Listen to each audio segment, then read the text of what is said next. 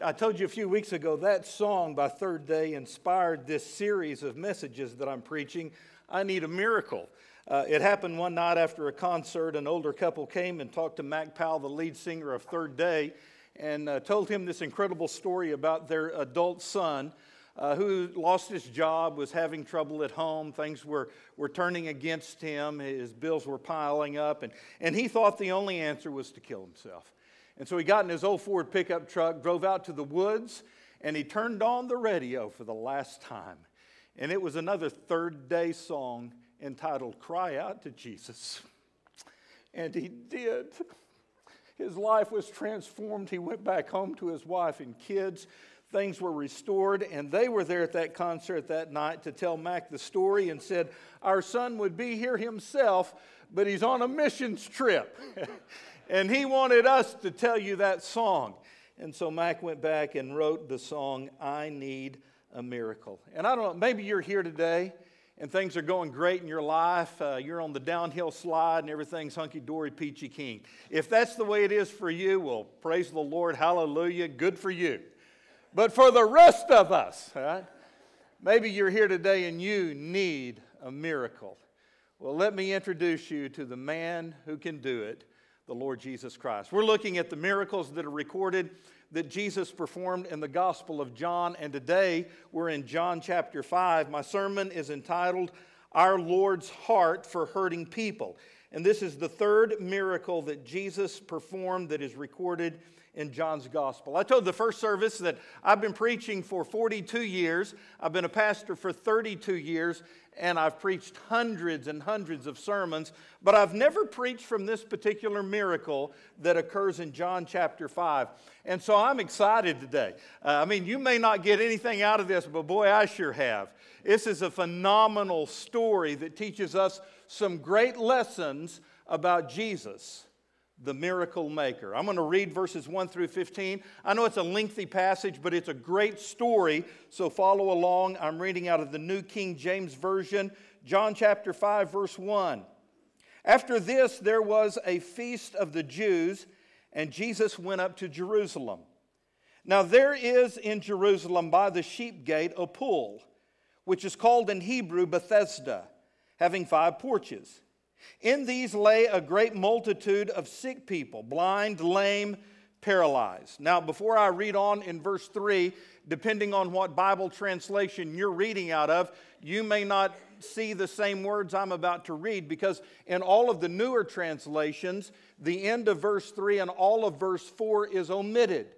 I'm reading out of the New King James. There is a side note, a column note in my Bible that tells me that the most ancient Greek text that our Bible comes from does not include verse 3b and verse 4.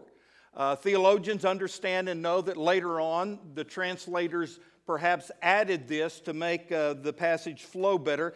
That's beside the point this morning. This is the inspired Word of God, all right? No question about that. But you need to understand that in the most ancient text, verse 3b and verse 4 are not included. Here's what verse 3b says waiting for the moving of the water. So here are all these sick, paralyzed people. They are waiting for the moving of the water. Verse 4 says, For an angel went down at a certain time into the pool and stirred up the water.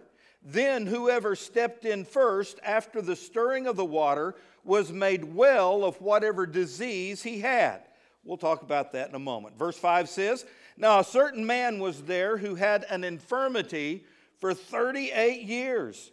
When Jesus saw him lying there and knew that he already had been in that condition a long time, Jesus said to him, Do you want to be made well? The sick man answered him, Sir, I have no man to put me into the pool when the water is stirred up. But while I am coming, another steps down before me. Jesus said to him, Rise, take up your bed and walk. And immediately the man was made well, took up his bed and walked. And that day was the Sabbath. Uh oh.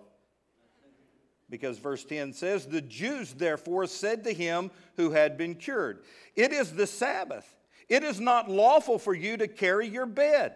He answered them, He who made me well said to me, Take up your bed and walk. Then they asked him, Who is the man who said to you, Take up your bed and walk?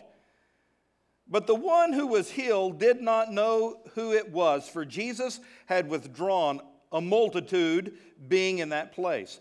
Afterward, Jesus found him in the temple and said to him, See, you have been made well.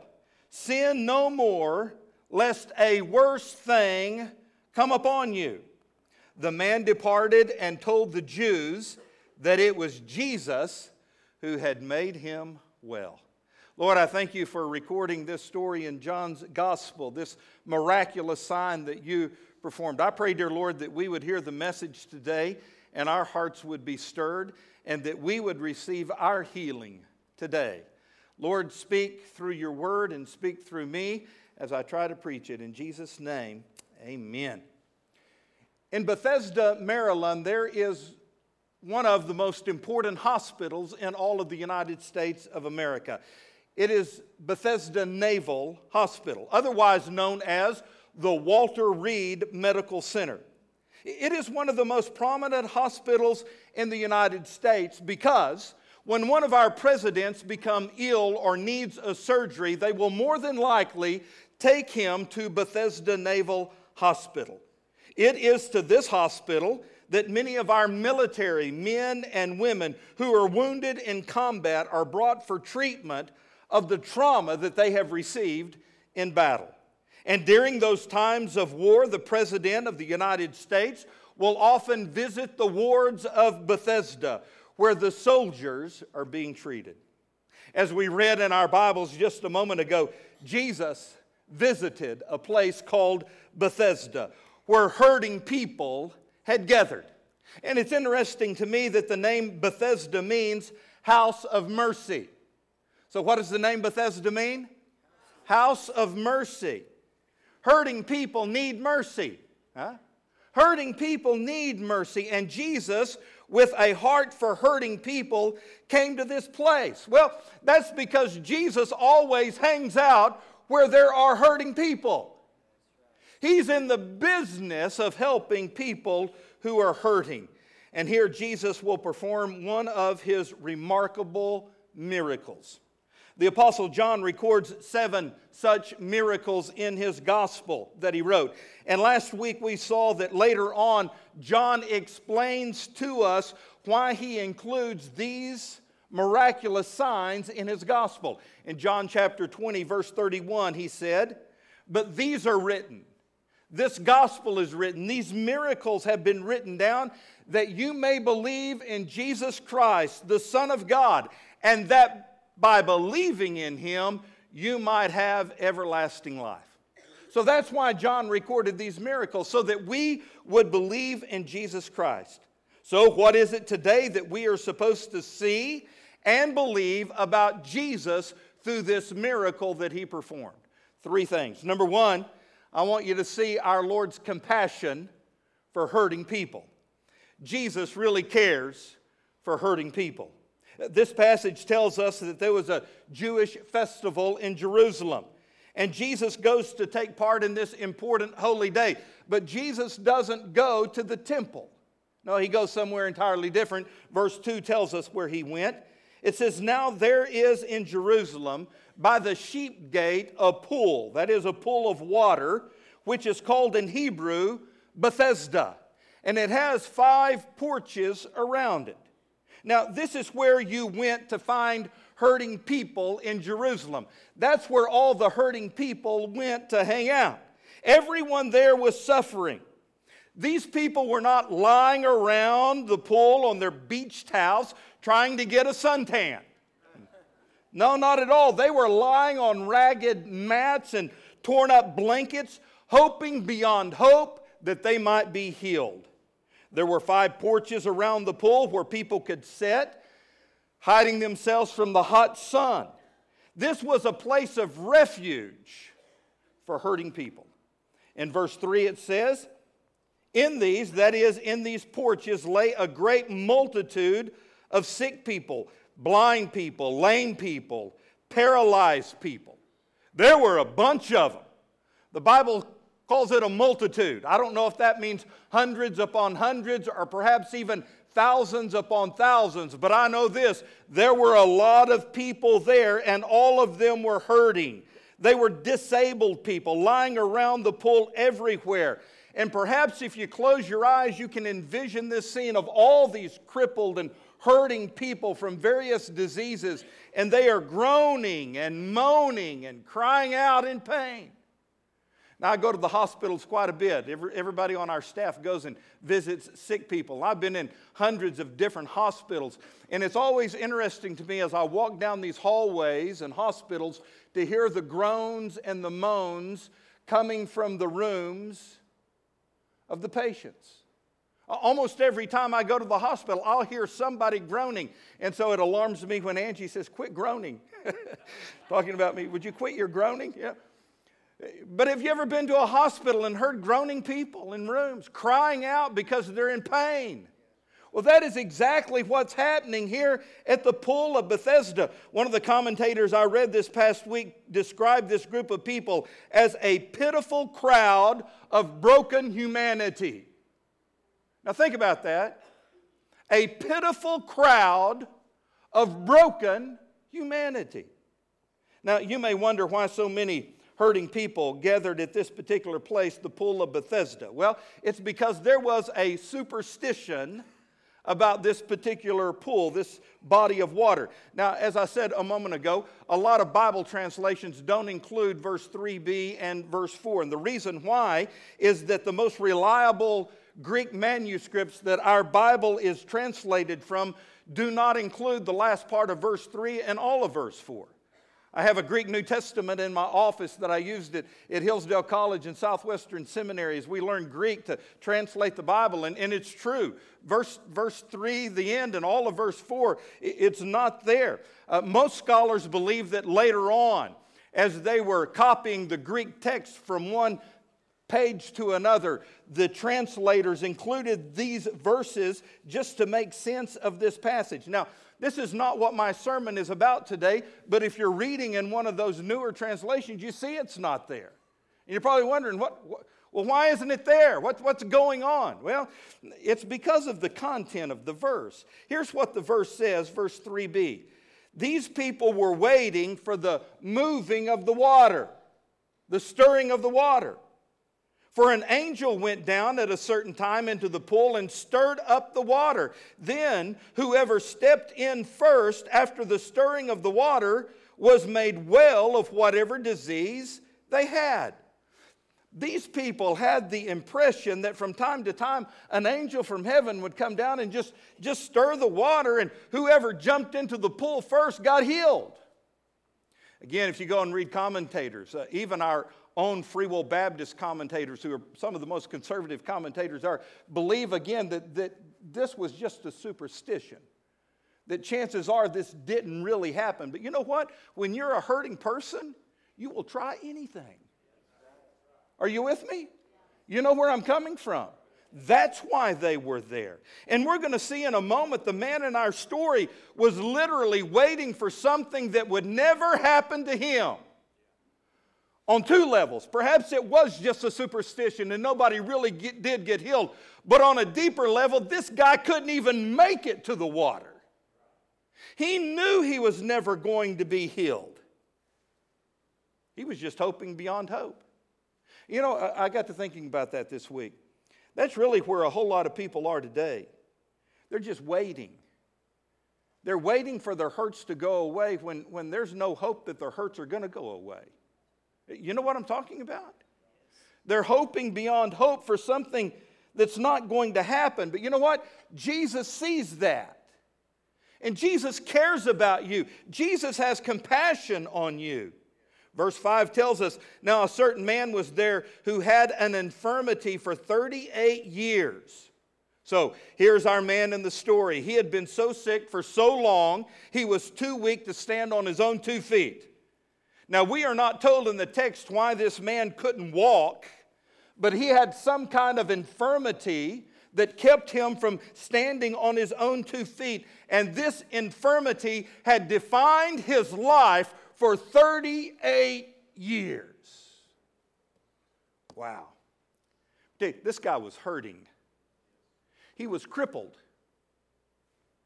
This infirmity had crippled him. He was hurting. What was he? Hurting. There are hurting people all around us. You know that? I don't know if you've ever had the privilege to go downtown with us to feed the homeless. We do it four or five times a year. We're going to do it again in May. But uh, if you've never been down there, you are missing out on an eye opening experience. I'm here to tell you.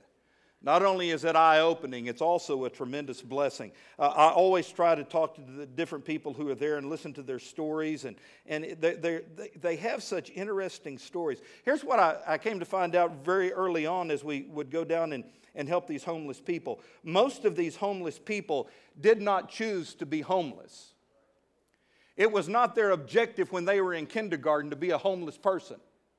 They didn't go to high school to be a homeless person. A lot of these people just fell on hard times and they have not been able to recover. And they are hurting. I mean, they are hurting. But you know what? There's a lot of hurting people. There are hurting people that live down your street. Maybe you don't even know about it.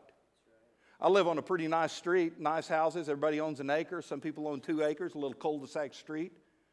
Several years ago, I had some neighbors two houses down from me that apparently were hurting more than anybody on our street knew. I knew this guy. I talked to him almost every other day. I'd see him and visit. He was a friendly guy, great guy. His wife, they had two kids at home. One evening, he went into that house and shot his wife dead, turned the gun and put it in his mouth, and killed himself. Two houses down from me. God was hurting. There are hurting people in this room. I, I look at you and, man, I see you, and a couple of you are smiling. I know it's just kind of a sad story. Just told maybe you don't want to smile, but smile right now, would you? So just smiling.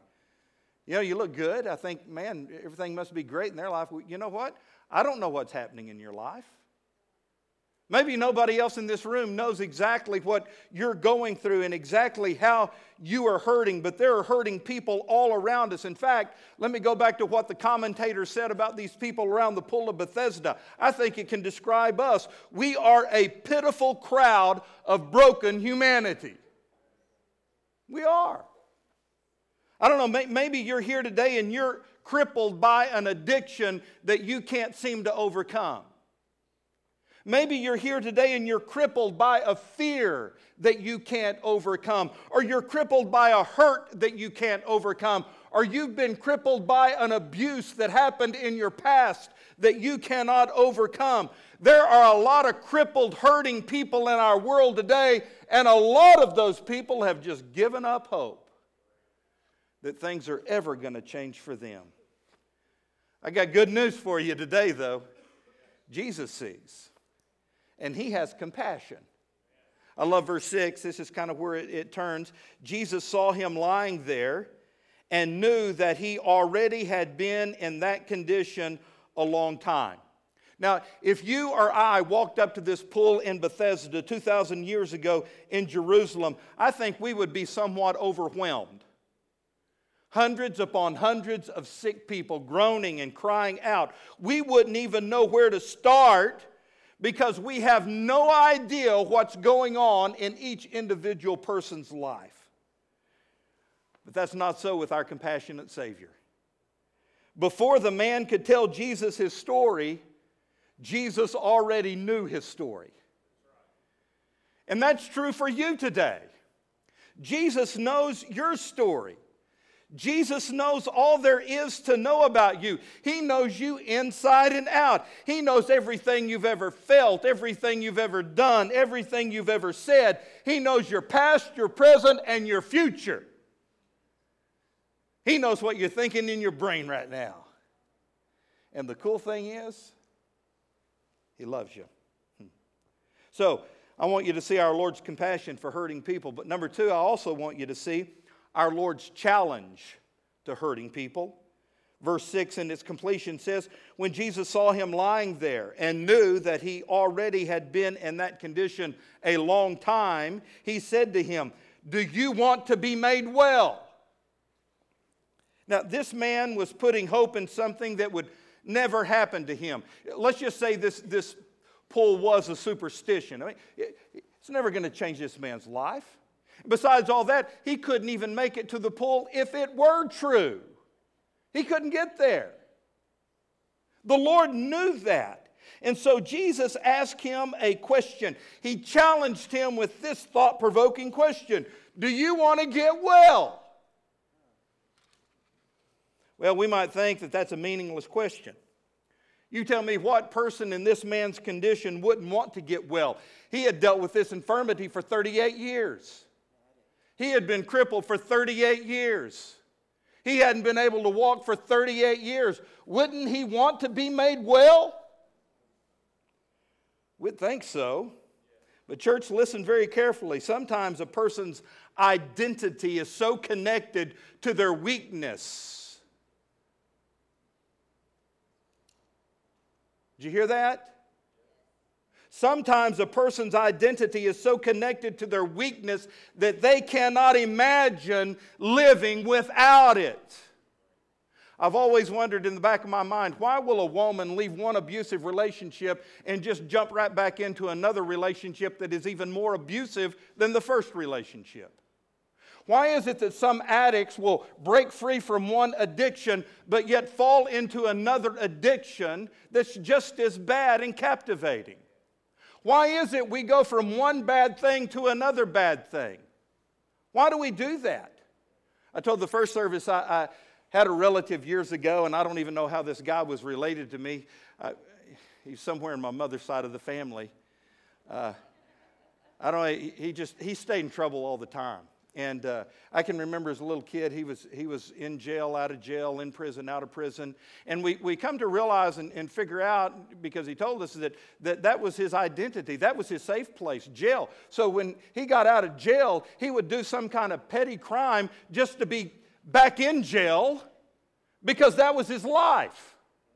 Now, that doesn't make sense to some of us, but to others of you, you're identifying on some level with that. The British evangelist Nicky Gumbel tells about a funeral he did a long time ago for an elderly woman who was known in the community as the bag lady. For years, she had roamed the streets begging for whatever she could get from others. And, and Nicky Gumbel didn't think very many people would attend the funeral, but there was another pastor who was uh, going to help him with the funeral responsibilities that said, Yes, I really think there'll be a lot of people here. He said, maybe you don't know it, but a few years ago, she inherited millions of dollars. So there will be people here. He said, family members are going to come out of the woodwork for obvious reasons. And so after the funeral, Nicky asked one of the family members why this woman lived as a beggar, even though she was a multimillionaire. And here's what the family member said She didn't want to give up the only life she's really ever known. Let me say it to you like this she didn't want to get well. Are you with me? She didn't really want to get well. So Jesus asked this man who had had an infirmity for 38 years, Do you really want to get well? And what's interesting is the guy didn't answer Jesus back straight. He, he really answered him by growling out several excuses. Verse 7 The sick man answered him, Sir, I have no man to put me into the pool when the water is stirred up, but while I am coming, somebody else steps down before me. In other words, he's saying, Everything is against me. Nothing ever goes my way. I can't take one step forward because I'm always taking two steps back. Hey, you ever feel that way? Come on, raise your hand. You ever feel that way? Yeah, man. No matter how hard you try, you just can't seem to get ahead. I know part of this has been depressing, but I got some good news for you. Jesus can change all of that. Jesus can turn that around. So he challenged the man with a question Do you want to get well? But notice what Jesus does next. He gave the man a command. He challenged him with a question, but then he gave him a command. Verse 8 Jesus said to him, Rise, take up your bed and walk. Interesting. Jesus commanded the man to do something that this man couldn't do on his own strength. He couldn't stand up. He couldn't pick up his bed. He couldn't walk. He had been that way for 38 years. Jesus commanded him to do something he couldn't do on his own. Is that ringing the bell in your head? We'll get there in a second, man. Another cool thing I noticed about this passage is Jesus never touched this guy. Jesus didn't touch, Jesus didn't reach out and pull. We want Jesus to reach down and pick us up and pull us up. We want Jesus to wrap his arms around us and pick and carry us. Don't we? And I know I'm being a little facetious. That's not what Jesus didn't even touch the guy. You know, Jesus just spoke the word. Get up. Stand up. Walk. Didn't even touch him. In fact, pretty cool when you think about it. We've, we've now looked at three miracles in the Gospel of John. Jesus hasn't touched anything or anyone yet, and he's performed three miracles. First miracle, turning water into wine. Jesus didn't touch that water, he just spoke the word. It happened. Last week, we, we noticed Jesus healing the nobleman's son. He did it long distance. The kid was 20 miles away. Jesus spoke the word. He was healed. In our passage today, Jesus simply speaks the word. Can I tell you, church, Jesus' word is power. His word can change lives, man. Every command is a promise that in God's strength it can be done. Every command is a promise that in God's strength it can be done. You might not be able to do it on your own strength. This guy couldn't. But if Jesus says to do it, you can do it through his power and his grace. Uh, you, you see, there was something very compelling about the command of Jesus that, that moved this man to attempt the impossible to stand on his feet, to pick up his mat, and to walk. Goodness, that's the power of the Word of God. So, the compassionate Savior meets us where we are. The challenging Lord lifts us up to the next level. But number three, I want you to see our Lord's cure for hurting people. Verse 9 immediately the man was made well. He took up his bed and he walked, and the day was the Sabbath day. How long did it take for this guy to walk? Immediately. Bam! Just imagine 38 years of weakness, 38 years of suffering, 38 years of misery, reversed, bam, just like that. Not just stopped, I mean, it was reversed. That's the power of Jesus. That's the power of Jesus. Have you ever had surgery or been laid up for a few days? You know, have you? Anybody? It's hard to get up and walk if you've been laid up. You, all your muscles just kind of just start deteriorating and, and you don't have strength. You can't hardly, if you do get up, you know, you're out of it. This guy, 38 years, he hadn't been on his feet, but boy, he just jumped right up and he was gone. I don't know. Maybe, I think he had atlas legs after that. I, you know, I don't know. It was a miracle. Jesus changed his life immediately. That's the power of Jesus. That's how quick Jesus can change a life. Bam! Bam! Just like that, man. This healing was all Jesus. Did you get that? This is all Jesus. Jesus, this is all about Jesus. It's all about Jesus. This man didn't cry out for help. This man wasn't like the woman who just reached out for the hem of his garment. This man was just laying there in his misery. He had given up hope hope of ever being healed, hope of anyone ever helping him. In fact, at this point, he didn't even know who Jesus was, much less believe in him. Now, guys, I'm telling you, that'll mess with your mind. As a good Christian Free Will Baptist, that'll mess with your mind. God didn't even know Jesus? You mean, you mean to tell me this guy didn't even believe in Jesus? And Jesus did this for him? That's the grace of Jesus. That's the grace of God coming to us when we can't change ourselves, coming to us when we have lost all desire and all hope. You, you may be here today just, just because it's what you do every Sunday morning. You just go. You're not expecting nothing. I mean, you've never had anything yet. You're not going to get nothing. You just come, you just sit. Can't wait for him to shut up so I can go. You're not expecting anything. I mean, Jesus sees you, He knows what's going on. He can change you instantly. But this isn't the end of Jesus' healing. We, we think it is. Jesus just get up, walk. The guy got up and walked. Miracle done. That's not the end of the story. In fact, there's a deeper healing here that this man needs, and Jesus knows about it. Because Jesus healed the man on the Sabbath, the Jewish leaders were somewhat upset and they hassled the man who had been cured for carrying his mat. They're ticked off because this guy's walking around on the Sabbath day carrying his mat. Can you imagine that? They're mad because he's carrying his mat. You're not supposed to work on the Sabbath day, that's a law. And carrying a mat was considered working. Why in the world are you carrying your mat? Well, these hyper religious people were so concerned about rule keeping that they couldn't rejoice over the fact a man who had had an infirmity for 38 years was healed. so here's what the man said hey, I was just doing what the man who healed me told me to do. And the Jewish leader said, Well, where is he?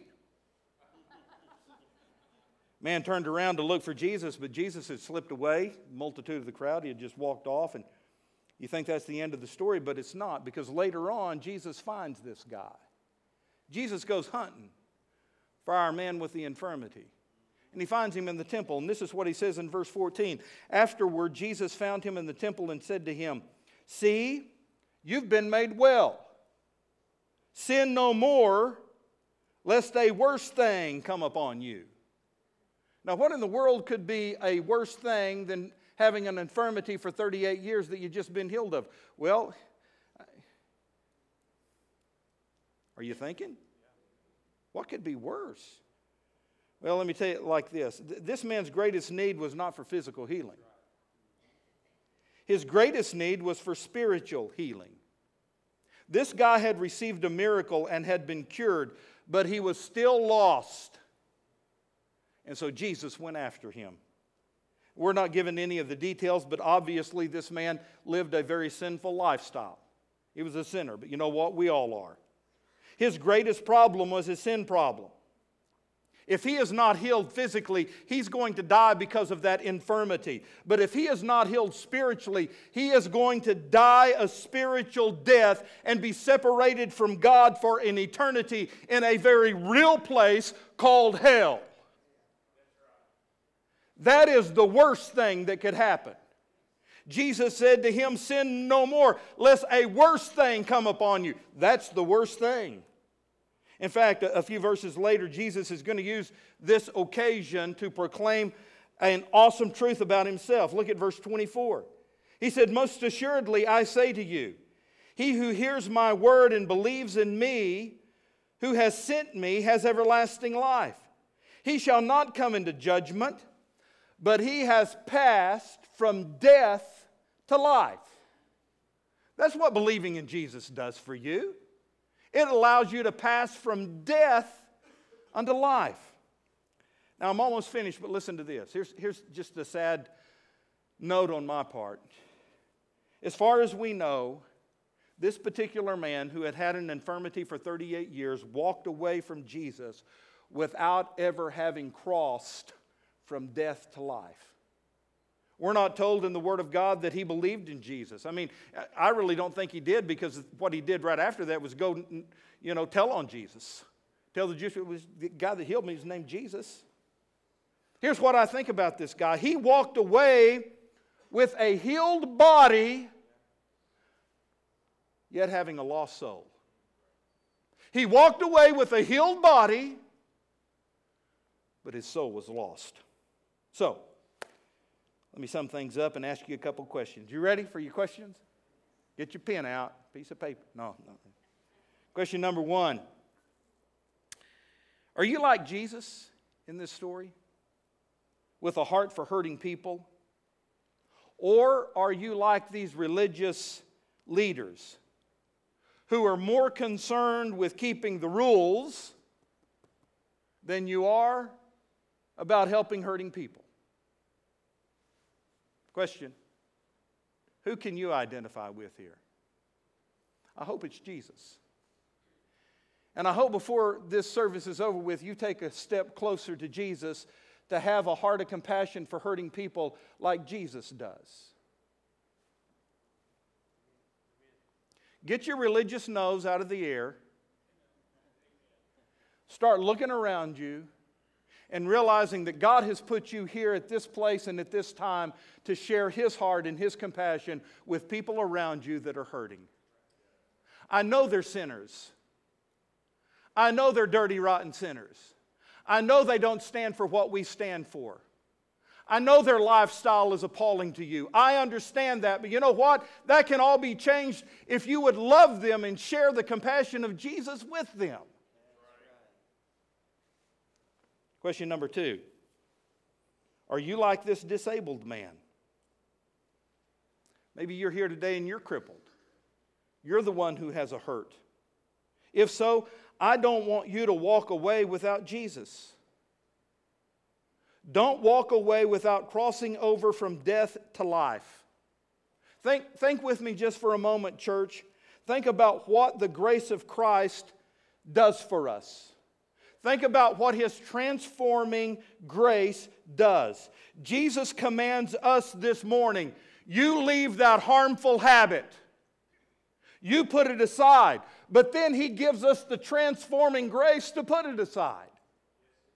He commands us this morning you turn loose of all those hurts you've been hiding behind.